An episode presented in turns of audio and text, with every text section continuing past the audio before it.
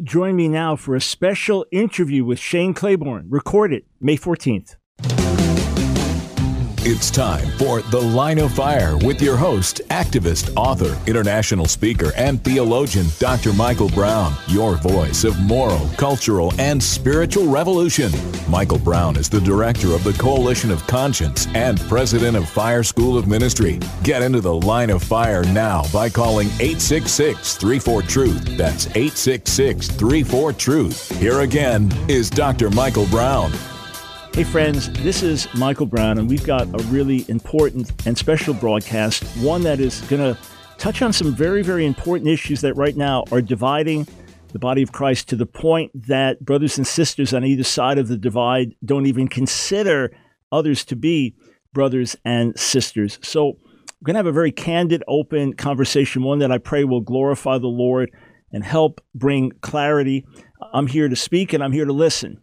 I'm here to share and I'm here to learn so that we can communicate with open hearts. My guest today, Shane Claiborne, uh, I, I began hearing about him years back with the Red Letter Christians saying, hey, let's take Jesus seriously as if he meant what he said. So for Shane, that meant going to a place like India to work with Mother Teresa in Calcutta and, and challenging a lot of our status quo Christianity in America.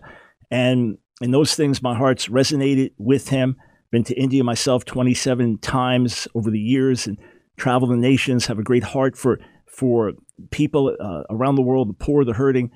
And as things have developed now over the years, uh, Shane has been very much in the camp that would not vote for Trump and would have massive problems with Christians supporting Trump. I've been in the camp that has uh, voted for President Trump.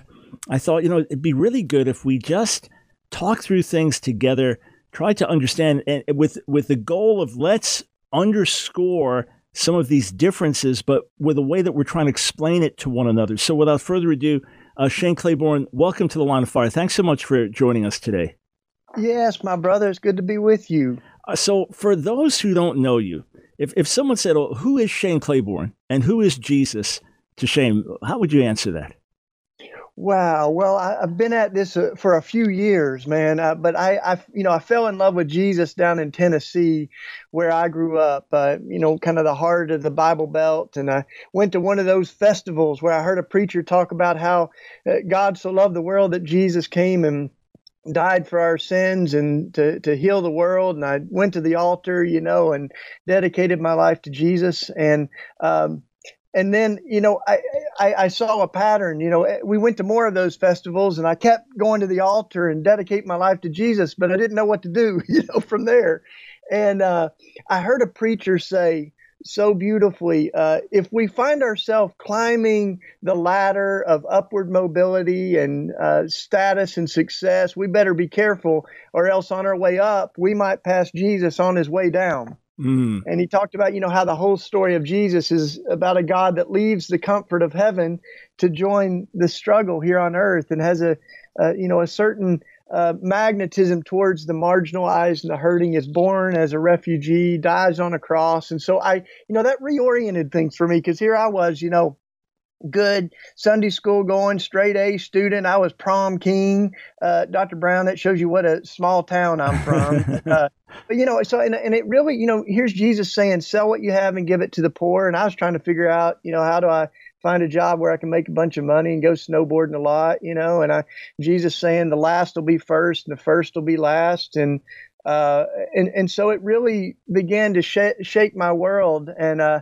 that's why when I, I, meet some people and they tell me their testimony, and they're like, "Yeah, I uh, my life was such a mess, you know, I, I, I went to jail, I did all this stuff, and then I met Jesus, and uh, and and everything came together, and I'm like, God bless you, you know. For me, I pretty much have my life together, and I met Jesus, and He messed me up, you know. I, have been uh, sort of trying to read those words in the gospel and say, what if Jesus really meant the stuff he said, that we're yeah. to sell what we have and give it to the poor, that we're to, uh, you know, welcome the stranger, knowing that we welcome Christ as we do it and love our enemies. So uh, that's uh, it's changed my life, man. And I, I came up to Philly uh, 20 years ago, went to college at Eastern University, uh, right outside of Philadelphia, and um, and then it was in the middle of all that that I met a group of homeless families that really uh, changed my life. Uh, they they were homeless moms and children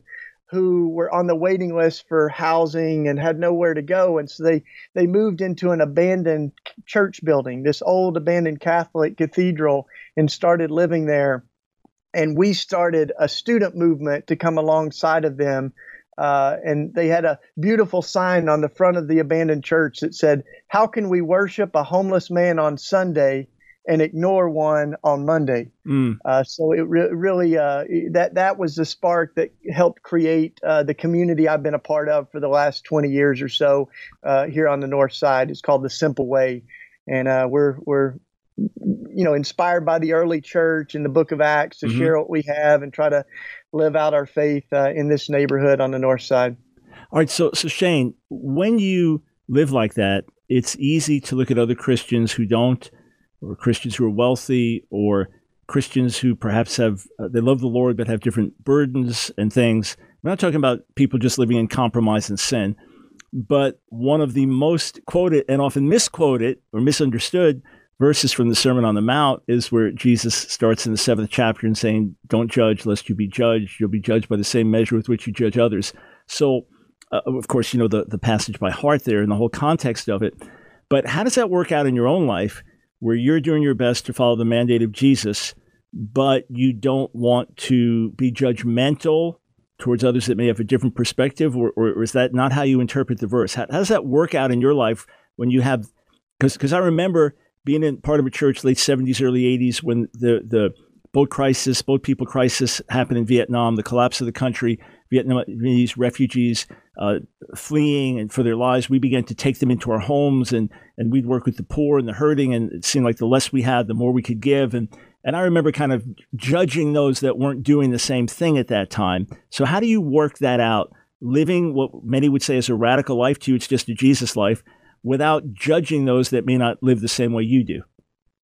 That's a, that's a such an important question, and I guess part of what what gives me a little bit of grace with other people is I see what a work in progress I am myself. You know, uh, like I, I, like how I think it was old Chesterton that was asked, "What's the biggest problem in the world?" and he said, "I am." Mm. you know, so that that idea that we're to get the log out of our own eye, as Jesus said, you know, before we uh, look, you know, try to get the speck out of our neighbors. So one of the things that Jesus speaks so passionately and so consistently about is self-righteousness and how toxic it is. And I've I've really, you know, he says thing, he calls it, you know, the yeast of the Pharisees, mm-hmm. and he, he says to the religious elite, um, "Woe to you! Uh, uh you, you, know, uh, the, he says that the tax collectors and the prostitutes are entering the kingdom ahead of you. I've not come for the healthy, I've come for the sick. You know, he tells stories about the, the religious guy that stands up and says, Thank you that I'm not like yep. those people, pointing fingers. And, you know, the other guy, the tax, tax collector, just beats his chest and says, God, have mercy on me, a sinner. Um, and that's the posture, you know, I hope to have is, is beat my own chest, trying to work on my own contradictions. And, uh, um, and, and on a lot of these issues that I'm so passionately about, like ending the death penalty and um, decreasing the number of lives lost to guns, uh, on the you know for a lot of my life I felt very differently, and I, I, argued for the death penalty, you know, and had the Bible verses to back it up and things like that. So that gives me a little bit of grace. I was down in Texas not too long ago, and this guy came up to me and he said. Uh, I got to tell you, man, I'm a I'm a redneck. I'm a gun toting, pickup truck driving, you know, whiskey drinking redneck, and I've been reading your books and they have messed me up. And he said, I wanted to ask if you'd pray with me because I'm a recovering redneck. Mm.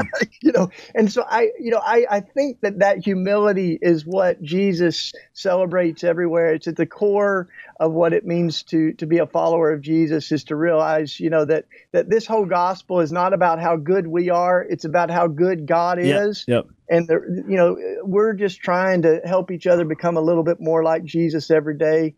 Um, so when my my friend uh, he, he, somebody said the church is full of hypocrites, and he has a really good answer. He goes, "No, it's not. We've always got room for more." Yeah, yeah, that's the answer. So I, that, All right, so so here's yeah. here's what is baffling to me. All right, um, I, I know you from a distance, and just the moment I heard your voice as we talked face to face, so to say, via Skype, I immediately liked you. You know, just the Uh, so without knowing, you just immediately something's like, I, I like this guy. So I I hear what you're saying. I believe it. I I don't question that that you meant everything you said. That you're totally sincere in this. And we've got about three minutes before our first break, so we'll we'll just get started on this. But please explain the the Shane Claiborne that just said all this with humility, grace, uh, and, and, honor towards others, which I believe is who you are. I totally believe that. Um, the, here's a here's a quote of yours from from Twitter. Trump evangelicalism is a cult.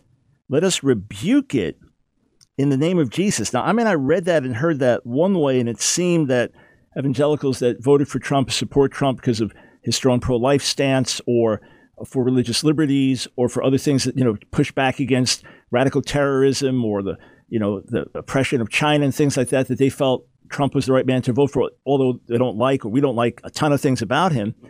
Then this this mild-mannered, gracious Tennessean says Trump evangelicalism is a cult. Let us rebuke it. Yeah in the name of Jesus. So this is the kind of stuff I want to try to understand as brothers. So we got two minutes to start, then we'll continue on the other side of the break. So please explain that to me, being who you are, what you meant when you said that.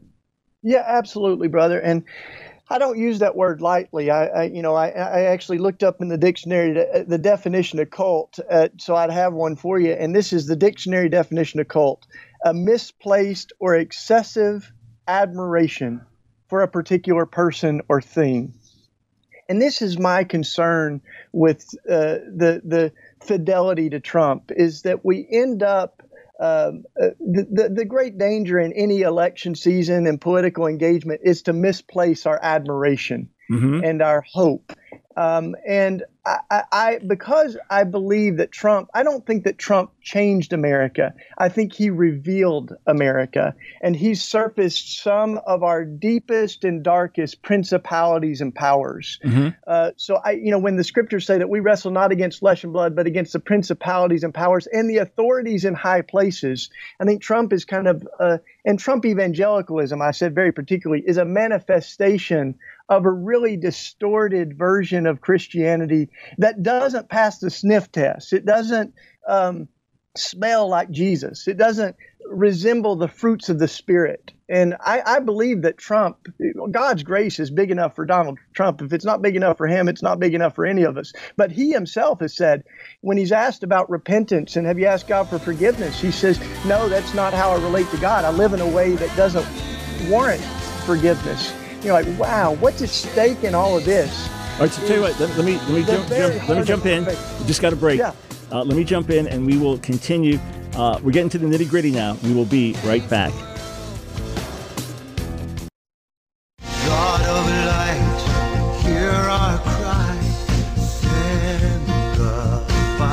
It's The Line of Fire with your host, Dr. Michael Brown, your voice of moral, cultural, and spiritual revolution. Here again is Dr. Michael Brown. All right, friends, I am sitting via Skype with red letter activist Shane Claiborne. You say, what does that mean? It means, well, he tries to take Jesus at his word, says if you tell us to live a certain way, we want to do it.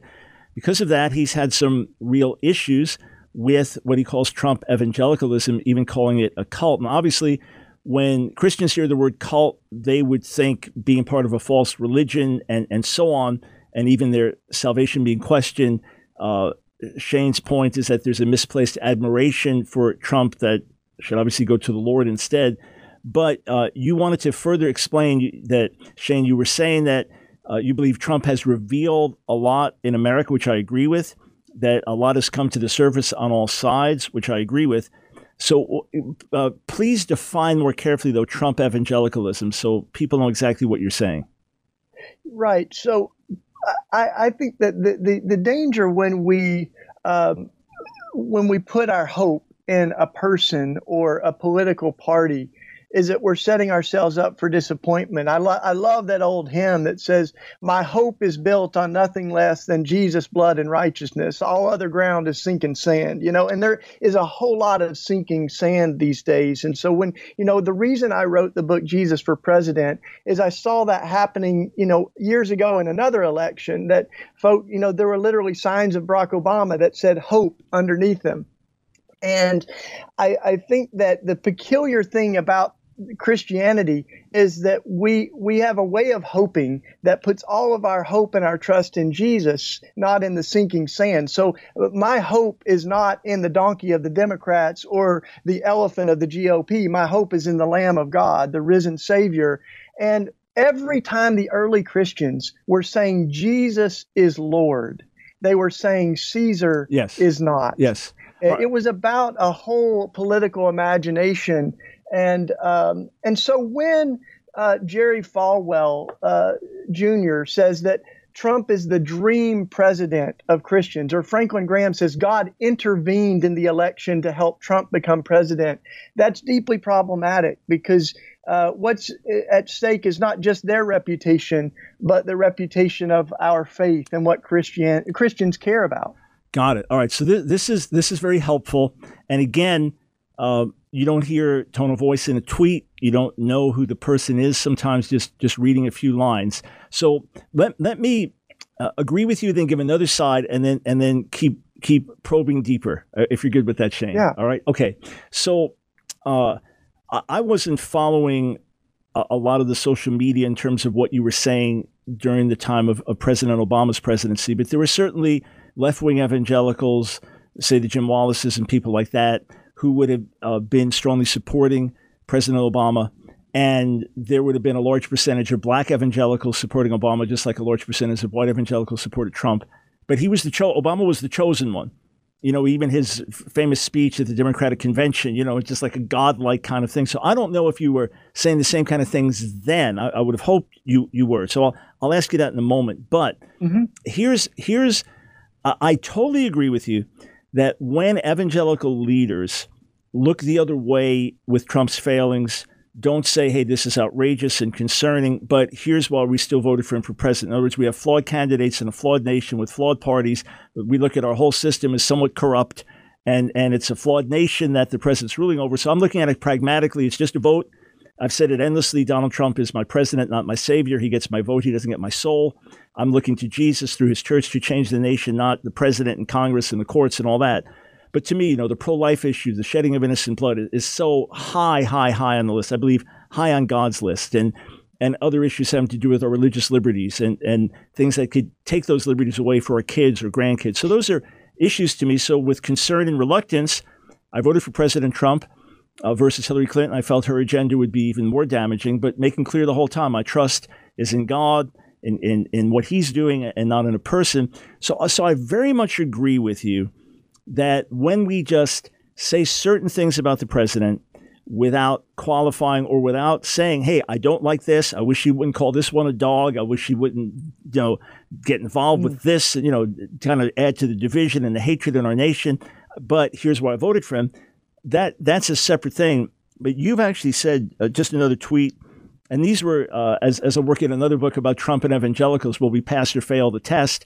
I, I contrast some of your quotes with Robert Jeffress and put them side by side. Sarah, how do how do we reconcile this? So you tweeted out, I guess February first. I love Jesus. It is precisely my love for Jesus that creates my outrage at Trump. When I look at the things Jesus said and compare them to the things Trump says, it is impossible to reconcile the two. I don't know how any Christian can defend Trump. So are you saying you don't know how any Christian could vote for Trump or to defend his ugly conduct?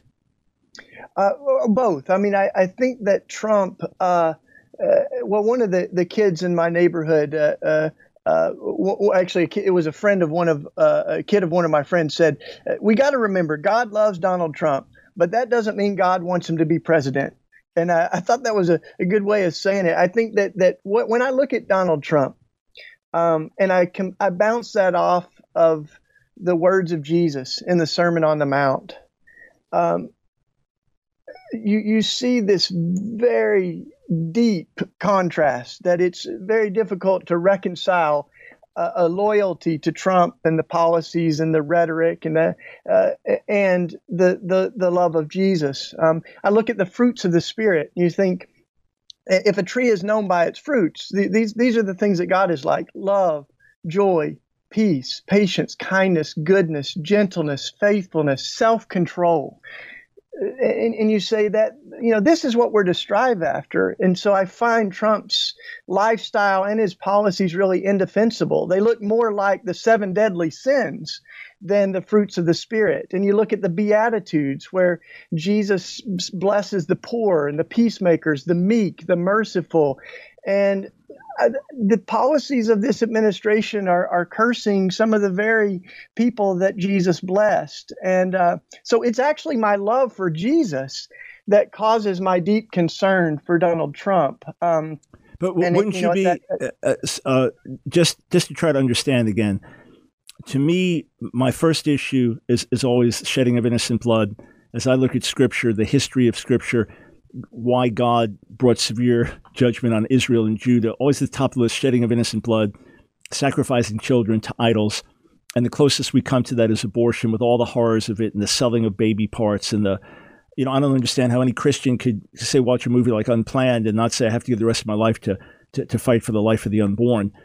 And uh, unless you also would say, no Christian could vote for Hillary Clinton or no Christian could vote for Barack Obama, because they sanctioned the shedding of innocent blood and Obama's God bless Planned Parenthood and Hillary Clinton's uh, lifelong, you know, pro-abortion stance and all that. Just take that that one issue, then that would be consistent to, to me. That would be consistent to say, okay, no Christian can vote for Trump, no Christian can vote for Hillary. We're just going to have to do our best to change America in a positive way. But to me, again, I don't I don't want to say this in any harsh way or condemning way, Shane. Just brothers talking to brother. It feels hypocritical to me for you to say, I don't see how any Christian could vote for Trump, and yet not say the exact same thing about Hillary Clinton or Barack Obama for these other reasons. Yeah, thanks, thanks, Dr. Brown. So this is where I would I would start on on that is that you and I can agree. I think that when when we're voting, we're we're not voting for a savior, right? Yes, um, sir. Yes, sir. And and uh, I, I, think most Christians would say that they're not voting for a savior, but it, it, has everything to do with how we posture ourselves around the where we put our hope, and and and and this is this is where I would say uh, the way I think about voting is that we're actually not voting for a savior. We're doing damage control. We're trying to harness the principalities and powers that are hurting um, our brothers and sisters, and um, and and that, that that might sound cynical to some folks, but it's why I don't endorse candidates. So eh, are you saying that, you know when you say are you consistent? I I don't endorse candidates because I feel like my loyalty to Jesus means I'm I'm aligning with the values of Jesus in the Sermon on the Mount, and I'm going to you know work with anybody towards those ends. So when Jesus says, "When you welcome the stranger, you welcome me," I mean that has some big implications on how we think about welcoming immigrants and mm-hmm. asylum seekers. Um, so that's an a, a, an issue that that matters. Um, abortion does matter to me, and I have written and spoken about abortion. Part of what I admire about Mother Teresa is her consistent ethic of life. Yeah, yeah. She was passionately against abortion, but she was also passionately against the death penalty and war, and she was this beautiful voice that consistently stood for life. And when I look at the early church, uh, they had this consistent ethic of life. So I, I like to say that I'm pro life from the womb to the tomb. Yep. And I think that abortion does matter. But the irony that I saw in my own life growing up, I, I talked about being pro life, but I only thought about it in terms of abortion. And again, I, I, I want passionately to reduce and eradicate abortion, but I think that there are other issues of life too. So to be pro life to me means caring about abortion, but it also means caring about gun violence and alternatives to mm-hmm. the death penalty and welcoming immigrants and caring about the environment and um, and, and joining the movement to uh, advocate for um, uh, black lives, especially as we think of our brother Ahmaud Arbery and uh, Breonna uh, Taylor in Kentucky. You know, just so that that ethic comes from this conviction that every person is made in the image of God, yep. is an invaluable child of God, and anything that squashes someone's dignity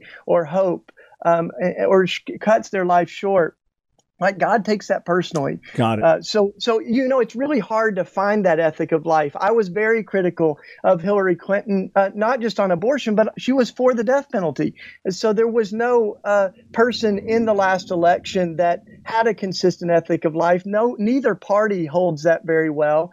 Uh, so I think the best that we can do is try to advocate for life and for love uh, and for those who are most vulnerable. So, you know, you read Matthew 25. T- tell um, you what, Matthew 25, 31 to 46, that's where we'll go when we come absolutely. back and we'll talk about immigration and more.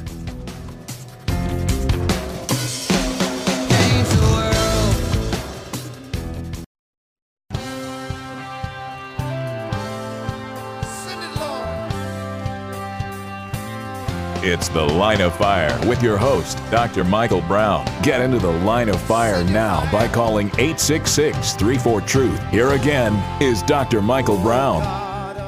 What I think as a Christian is that Jesus is inviting us to love beyond our biological family, beyond nationality. And so we're to love as big as God loves. And, the, you know, the Bible doesn't say God so loved America, it says God so loved the world. So we're to, our love is to be borderless and to uh, be big. And um, so, you know, America First is not just a political statement, but I think it's a theological heresy uh, to say America first because Jesus is the, the last shall be first, the, that we're to seek first the kingdom of God. And that's uh, uh a very different kind of way of thinking of the world. Those are the words of Shane Claiborne, who's with me today via Skype as we're talking as brothers in the Lord, but with some different emphases, perspectives on political issues and things like that. And uh, Shane, I, I want to go to Matthew 25. I want to talk about what Jesus speaks of there in verses 31 to 46, which kind of that was late 70s, early 80s. The church I was part of, like that was our text. That was that was the where we went and preached and taught and stirred things. That that we sought to to live out. And of course, the, these are words of Jesus that remain relevant until the end of the age. But if if I if I press a little, Shane, here's here's my perception. But again, I haven't followed you carefully enough just with admiration and agreement of so much of the boat rocking you were doing to challenge status quo Christianity in America over the years. And and maybe I've heard you politically now during the Trump years, and I wasn't listening before then. So correct me if I my perception is wrong, but it feels to me as if you have been much more outspoken about Christian support of Trump than you were Christian support of Obama or Christian support of Hillary or Christian support of the Democrat Party, which point after point after point I, I, I grieve over. I feel is anti life, anti liberty, destructive. And of course, aspects of the Republican Party I, I don't agree with as well. And it, it's the uh, obviously, we talked right before we started, we prayed as brothers, and yet you're still saying you don't know how any Christian could vote for Trump. Are, are you so just to be clear on this, and you don't have to give a long answer because I want to dig in on these other issues, but are you questioning the salvation of someone who says, Hey, I don't like a lot about Donald Trump, but I prefer this, this, this. That's why I'm voting for him. It's just a vote, imperfect system, imperfect country. This is not the kingdom of God, a theocracy. So we're working with flawed human beings, just like the police chief may be flawed, or the heart surgeon may be flawed, or the grocer maybe our president's going to be flawed. Are, you questioning people's salvation that said, hey, I think Trump is the best man for the job despite his shortcomings? I uh, am looking to Jesus, and that's our, our sounding board, that's our example, that's our model for everything. And I am suggesting that every Christian, myself included, let's read the Sermon on the Mount. Let's read Matthew 25, where Jesus talks about the least of these, and let's um, allow that to inform uh, how we vote, not just in November, but let's allow that to inform how we live uh, every day. And the more I read the red letters, the words of Jesus, the yeah. Sermon on the Mount, the more that I find them um, uh, irreconcilable with the priorities of Trump. The priorities of Jesus are the least and the most vulnerable, and and so I, you know what what what the the true indicator of the health of our nation is not how the Dow is doing; it's how the poor and the most vulnerable are doing. And even when I hear rhetoric and um, language that I wouldn't even allow my kids to tweet. I think it was Max Lucado that said when their her, when his daughters dated someone, they didn't have to agree on everything, but the the, the guy had to at least pass the decency test. Yeah, yeah, yeah. know? Oh no, trust so me, I, I, I understand yeah. that. And but, but all right, so, so that's my concern is that this is not about disagreeing on policies. This is about some deep seated principalities and powers that I think Trump is just the manifestation of some of that and it, and I'm I'm so deeply concerned about it because what is at stake is not just um, the, the, reputation of uh, evangelicals, but really all of us who call ourselves followers of Jesus. We, we care about things other than just, uh, um, you know, how the stocks are doing. All and, right, right. And, so, right. There, look, yeah. there is there can be an appeal to carnality. There can be an appeal to a, an unhealthy nationalism as well. But again, when when you use words like cult, when you use words like heresy, I, I guess a, a, larger philosophical question w- would be if if we are asking America as a nation to live the way the church is called to live, if we yeah. are if we are expecting our national leader, you know, for example, Romans 13 talks about the role of government, and obviously the death penalty thing you debated over this. But Romans 13, you know, government and and uh, I imagine you think there should be some legitimate use of force to stop a criminal or or so, someone on a murder spree. If the cops catch that person and put them in prison, that that's positive. You know, some use of force. Whereas the Sermon on the Mount uh, is is counseling a certain way of life that is not ne- necessarily how a, a, nation, a secular nation with some Christian roots, but otherwise a secular nation with a history of racism and other problems and faults, is supposed to live. So, let's say, God forbid, you had a child and that child had had a terrible heart condition, and and you had to find a heart surgeon, and the number one heart surgeon in your area, the only one who can perform this this surgery with the hope of, of helping your child, is just, a, just an arrogant, nasty person. Thinks the world revolves around himself, but he is the guy. He is the world's number one heart surgeon, and the only guy in your region that can perform this. And there's a Christian down the street really loves the Lord and could try it. I mean, they've never really operated on a heart; they could try it. I imagine that unless you're just going to trust God for a miracle, you, you'd go to the, the nasty heart surgeon. So what I, what I'm wondering about is, yes, integrity matters, character matters. I, I, believe a lot of Donald Trump's negatives have filtered down to the nation and made us more vulgar, even more divided. But when you keep talking about the the, the least of these, the, first I'm thinking of is babies in the womb. Babies in the womb. Whatever whatever happens, I gotta I gotta fight for them first. And and yet you can't see how a Christian could have that as a priority. Let's start with the least of these and then try to have a, a holistic ethic of life and fairness and equity for everybody. All lives matter. Let, us uh, I, I, was one of the first to write an article about uh, Ahmaud Arbery. You know, immediately got on that and talked about systemic unfairness in our nation. You know, so I'm I'm there with you to address issues, but it just it, it, it feels. You know, you could talk about. I think Reverend called Obama, Reverend Obama, a few years ago for singing "Amazing Grace" at a funeral. It just it feels unequal. What what it feels like to me, and and please respond candidly. It feels like you have these passionate Christian values, which I admire, respect, especially that you've sought to live them out. That's the big thing. I mean, that's that's that smashes most of us in the face because you said, "Hey, let's try to live this out. Let's try to do it," and yet other parts, it almost sounds like the left wing talking points against the right that you're now baptizing into Christianity, anyone isn't, that doesn't fit there is part of a cult and guilty of heresy. That's, that's how it feels. That's what feels unequal and concerns me. It, it's not like you're an equal opportunity offender on the left and the right. It seems to just be going one direction. Correct me if my perception is wrong, please. Yeah, thanks, Dr. Brown. I, I don't. I think some of these things are not about left and right. They're about right and wrong. Um, they're they're not just about these political polarities, but they're they're they're really about um, how we stay faithful to the things that Jesus calls us to. And and you know, I, I look at um, the scripture, and it's filled with two over two thousand verses about how we care for the poor and the most vulnerable. And so, when we take our eyes off Jesus, I think we end up focusing on things Jesus didn't talk a whole lot about. And we don't focus on the things that Jesus had a whole lot to say about. So that's why, you know, we really keep guiding ourselves back to the red letters of Jesus. Mm-hmm. Um, and and uh, you know with the the the analogy you gave with the heart surgeon uh, there's a lot to unpack in that but it's one thing to say this person's a, a, good heart surgeon. It's another to say that this is a godly man.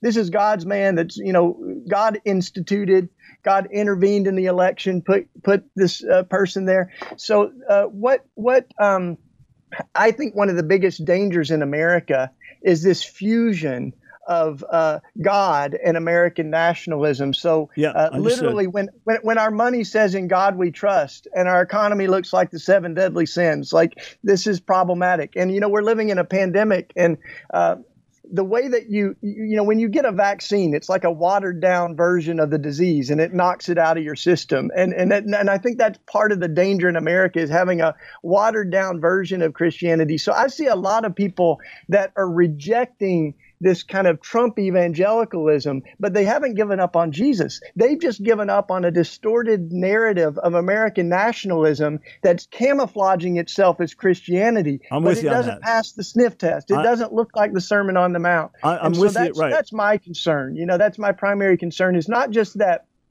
we're we're baptizing uh, this president, and uh, I I just think that that's that's uh, deeply problematic. And there's I think the other thing to say in all this is that there's some deep racism that uh, is manifest in this administration in the language of Trump that has revealed a fault line in America of this. Um, past and this history that we haven't properly dealt with and boy because we we think about the, the the divide of race around the election and you know even as 81% of white evangelicals supported Trump and many continue to defend him um, over 70% of black and brown people of color that are Christians voted against him uh, and But, so but couldn't you just turn that around? Right. But couldn't you turn that around, though? And by the way, I've, I've for decades talked about the mistake of, uh, of, of associating patriotism with the kingdom of God. And I was just writing last night about Christians must put the cross before the flag, and there's there's no competition in our Yeah. loyalty. And on the day when every knee bows down to Jesus, willingly and unwillingly throughout the whole universe, Trump is going to be one of billions and billions and billions bowing the knee, as the whole universe does, as I said, willingly or unwillingly. So I'm I, I'm absolutely with you, step for step, on many of the points. And then I, I kind of, it's what feels like the the double standard of the hypocrisy because I was so grieved over what I thought was the the race baiting policies and statements of President Obama in a very smooth way that that played into things that I, I've had black callers, uh, African American callers, call my show and say we we know ethically we cannot vote for Barack Obama because of X Y Z stance, but we feel we have to because we're black, and and just you know how do how do we process this? So I I I feel it goes both ways. I am absolutely with you, concerned about the rhetoric, concerned about Yeah. the the looking the other way with with Trump's shortcomings. I believe he was uniquely sovereignly raised up for a number of, of reasons. But as a Cyrus, someone who didn't know God, if you read the Cyrus inscription, Cyrus is boasting he's the king of all kings, and Marduk appointed him. And God said, No, actually, I did. But I think a lot's been revealed. I agree with you. A lot Yeah, of junk I- has I- been revealed in the, uh, the the white evangelical church. But when I've heard "Make America Great Again," uh, all the people that I knew that agreed with that, it, it wasn't a race issue. It wasn't "Make America White." Uh, and, But and when you when you when you think outside of the white context, though, and you go, "Make America Great Again," what era of American Oh, I- history would trust me. people like to relive? I right? just finished reading the whole- a whole book. Right, right, right. And I- so, so you know, for I think it's pretty clear that for a lot of people, "Make America Great Again" makes means "Make America White Again." all right, stop right there. Leave it right there- there, and that's where we that's where we pick up.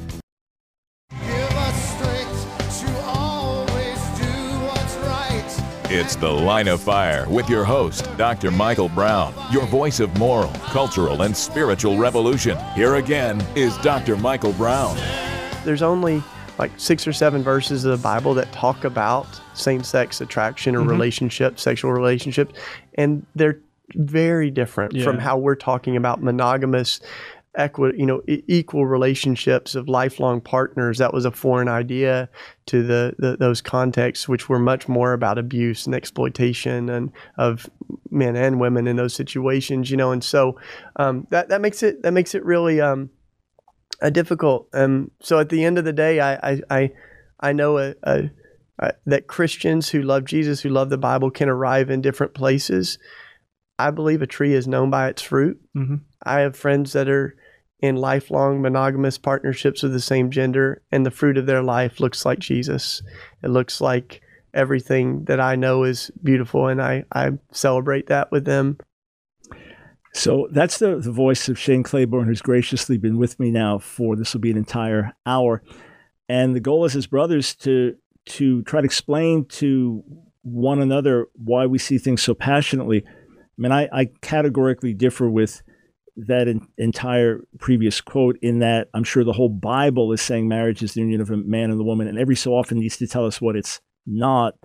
And that, look, I know Mormon families that seem like great people, and traditional Jewish families that seem like great people, and atheists seem like great people, but I don't change the Bible based on that.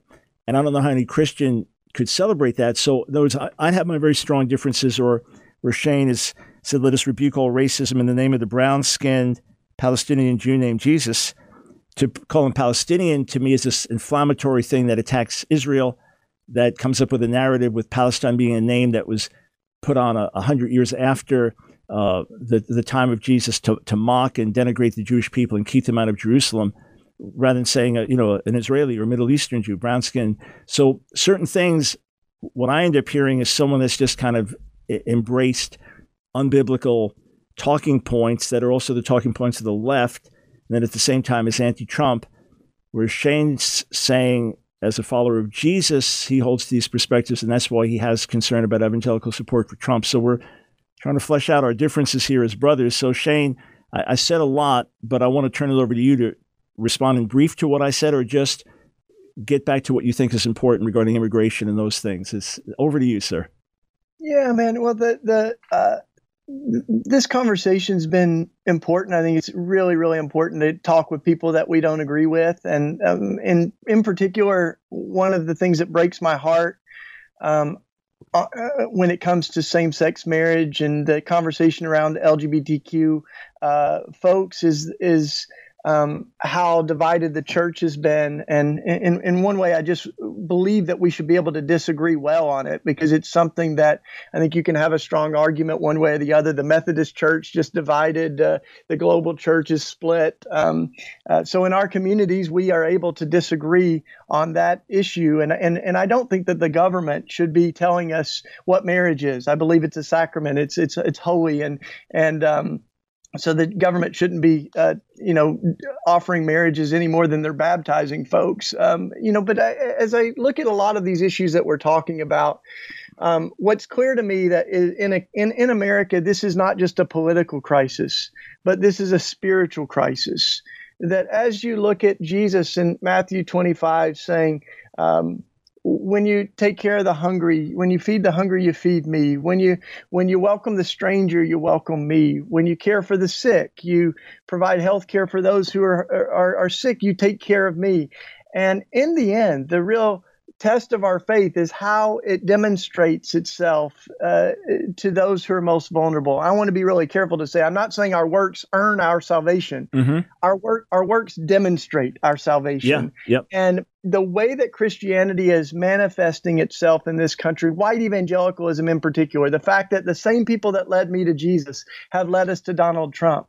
Um, it, it, I find that that really uh, painful, and I see a lot of people that are rejecting uh, Trump evangelicalism, but they're not giving up on Jesus. I, I, believe that they're giving up on a certain version of Christianity is that that has taken its eyes off of Jesus, and in some ways has fallen more in love with Trump than with Jesus. And so I, I want to invite all of us, you know, to come back to Jesus again and say, what would it look like if if uh, this was my defining uh, rubric as I think about voting and policies? I think loving my neighbor as myself does mean caring about the policies that affect their lives. So I've got neighbors from all over the world here in, in my neighborhood, and I know the things that they left. The, even the house I'm living in, the family that used to live here is from El Salvador, lived through the revolution there. Mm. And um, and and so there's folks that are just coming out of so much pain. And the the language that we've heard Donald Trump perpetuate around immigrants uh, and refugees is heartbreaking. The fact that the the number of people that we are welcoming into this country is hitting generational lows. Like that that troubles me. I think we you know we uh, to be born again means that we're to love beyond biology. We're to love beyond nationalism and that we're to love as big as God loves and and and uh, Mother Teresa had a great line, brother. Uh, Dr. Brown, she said, sometimes our biggest problem is that the circle we put around our family is too small. Mm. And I think that's my uh, one of the things I find so problematic about nationalism is a love for our own people is not a bad thing, but you know, for Christians, we're born again. Our love doesn't stop at the border. If, if someone's suffering on the other side of that wall, it's as tragic as if it were my own mother or my own sister or daughter. So, um, so, so let, let me let, uh, let me ask you I, let me ask you a question on that. And one of my goals, even in this this um, book I'm just finishing now about Trump and evangelicals and will, will we pass the test, uh, is to say, okay, can we, in the midst of political differences, deep differences, unite around Jesus? Now, to be candid, the, the homosexuality issue to me, Scripture is a very major one, and if we were fellowshipping together, that that would be more of a challenge to me than our than our political differences, uh, or and we may have. Well, Jesus talks about a divorce, and we're talking about a president that's thrice married and paid off a, a porn star. You know, and I, you know, I, I right, but no one's that, right. But we're all saying it's wrong. In other words, no one's well, maybe someone's justifying it, but we're all agreeing that that that that's wrong. But anyway, I, I don't want to focus on on that because that hasn't been your your major issue. To me, the issue is where LGBT activism goes and coming out of the closet, putting others in the closet, as opposed to loving, caring for every individual, which Jesus wants us to do.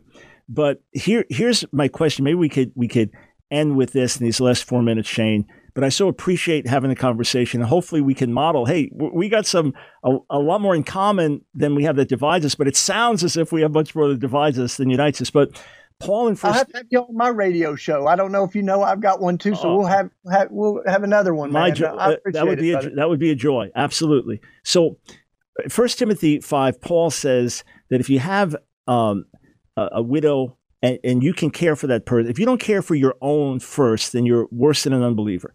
So America first can be an unhealthy nationalism, an unhealthy white nationalism. It could be all kinds of unhealthy things, or it could certainly mean, hey, we got to be healthy and strong first if we're going to help anybody else.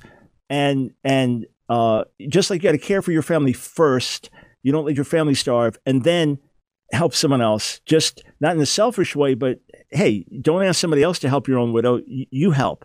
Uh, can there be any way where America says, hey, we want to be a, a healthy, strong country, and if we are, then we can help the rest of the world? Can there be anything healthy about America first? So uh, let me just first respond to when you were talking about the LGBTQ conversation. I, you know, I I, I love a, a, line that's attributed to Billy Graham. You may have heard this one, but Billy Graham said, "It's God's job to judge, it's the Spirit's job to convict, and it's our job to love." It's a great line, and and I I remember the Barna Research Group a few years ago. They went to every state in the U.S. and they asked young non Christians, "What do you think of when you hear the word Christian?" And what they found was heartbreaking. The number one answer of what young non Christians said when they heard the word Christian is that we're anti gay. Yep. Number two was that we're judgmental. Number three, that it was that we were hypocritical. So the list is not good, right? And Jesus said, they will know that you are Christians by your love. So I think when we become known more for who we've excluded than who we've embraced, more for, um, you, you, know, the, what we're against than who we're for, that, that's a problem. And so I, I, my dream is a generation from now, when people hear the word Christian, they will say love they will say justice. They will say peace. You know that those yeah, are yeah. the things that Jesus preached and lived. And uh, I think you know as we think about immigration, I'll, I'll just stop with this: is that um, there, what's at, at, at, war, I think, in our country is this battle between love and fear. Mm-hmm. And I, am convinced that fear and love are, are enemies. They're like opposing magnets. And scripture says that perfect love casteth out fear.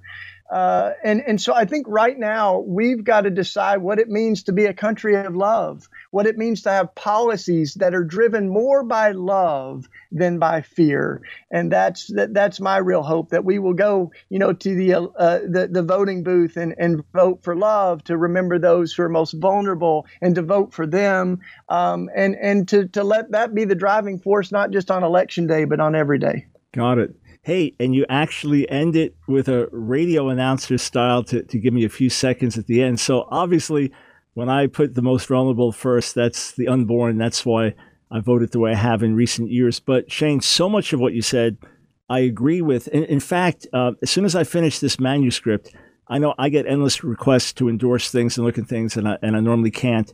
But uh, I'm, I'm going to send it to you to take a look at because I wouldn't be surprised if, in the midst of certain different conclusions we come to that there's not a, a lot of fundamental disagreement. So you heard it, friends, the whole world watching. You heard that Shane is going to have me on his radio show. we get to continue the conversation. And, and look, I'll have my team give you my private contact info if you'd like to be in, in contact off the air. But thanks for joining me. I, I, I think it's fruitful and productive. We're out of time. Oh, what's your website? Uh, redletterchristians.org. And I'm on social media under my name. Yeah, Shane Claiborne. Thanks so much, Dr. Brown. All right. Thank you.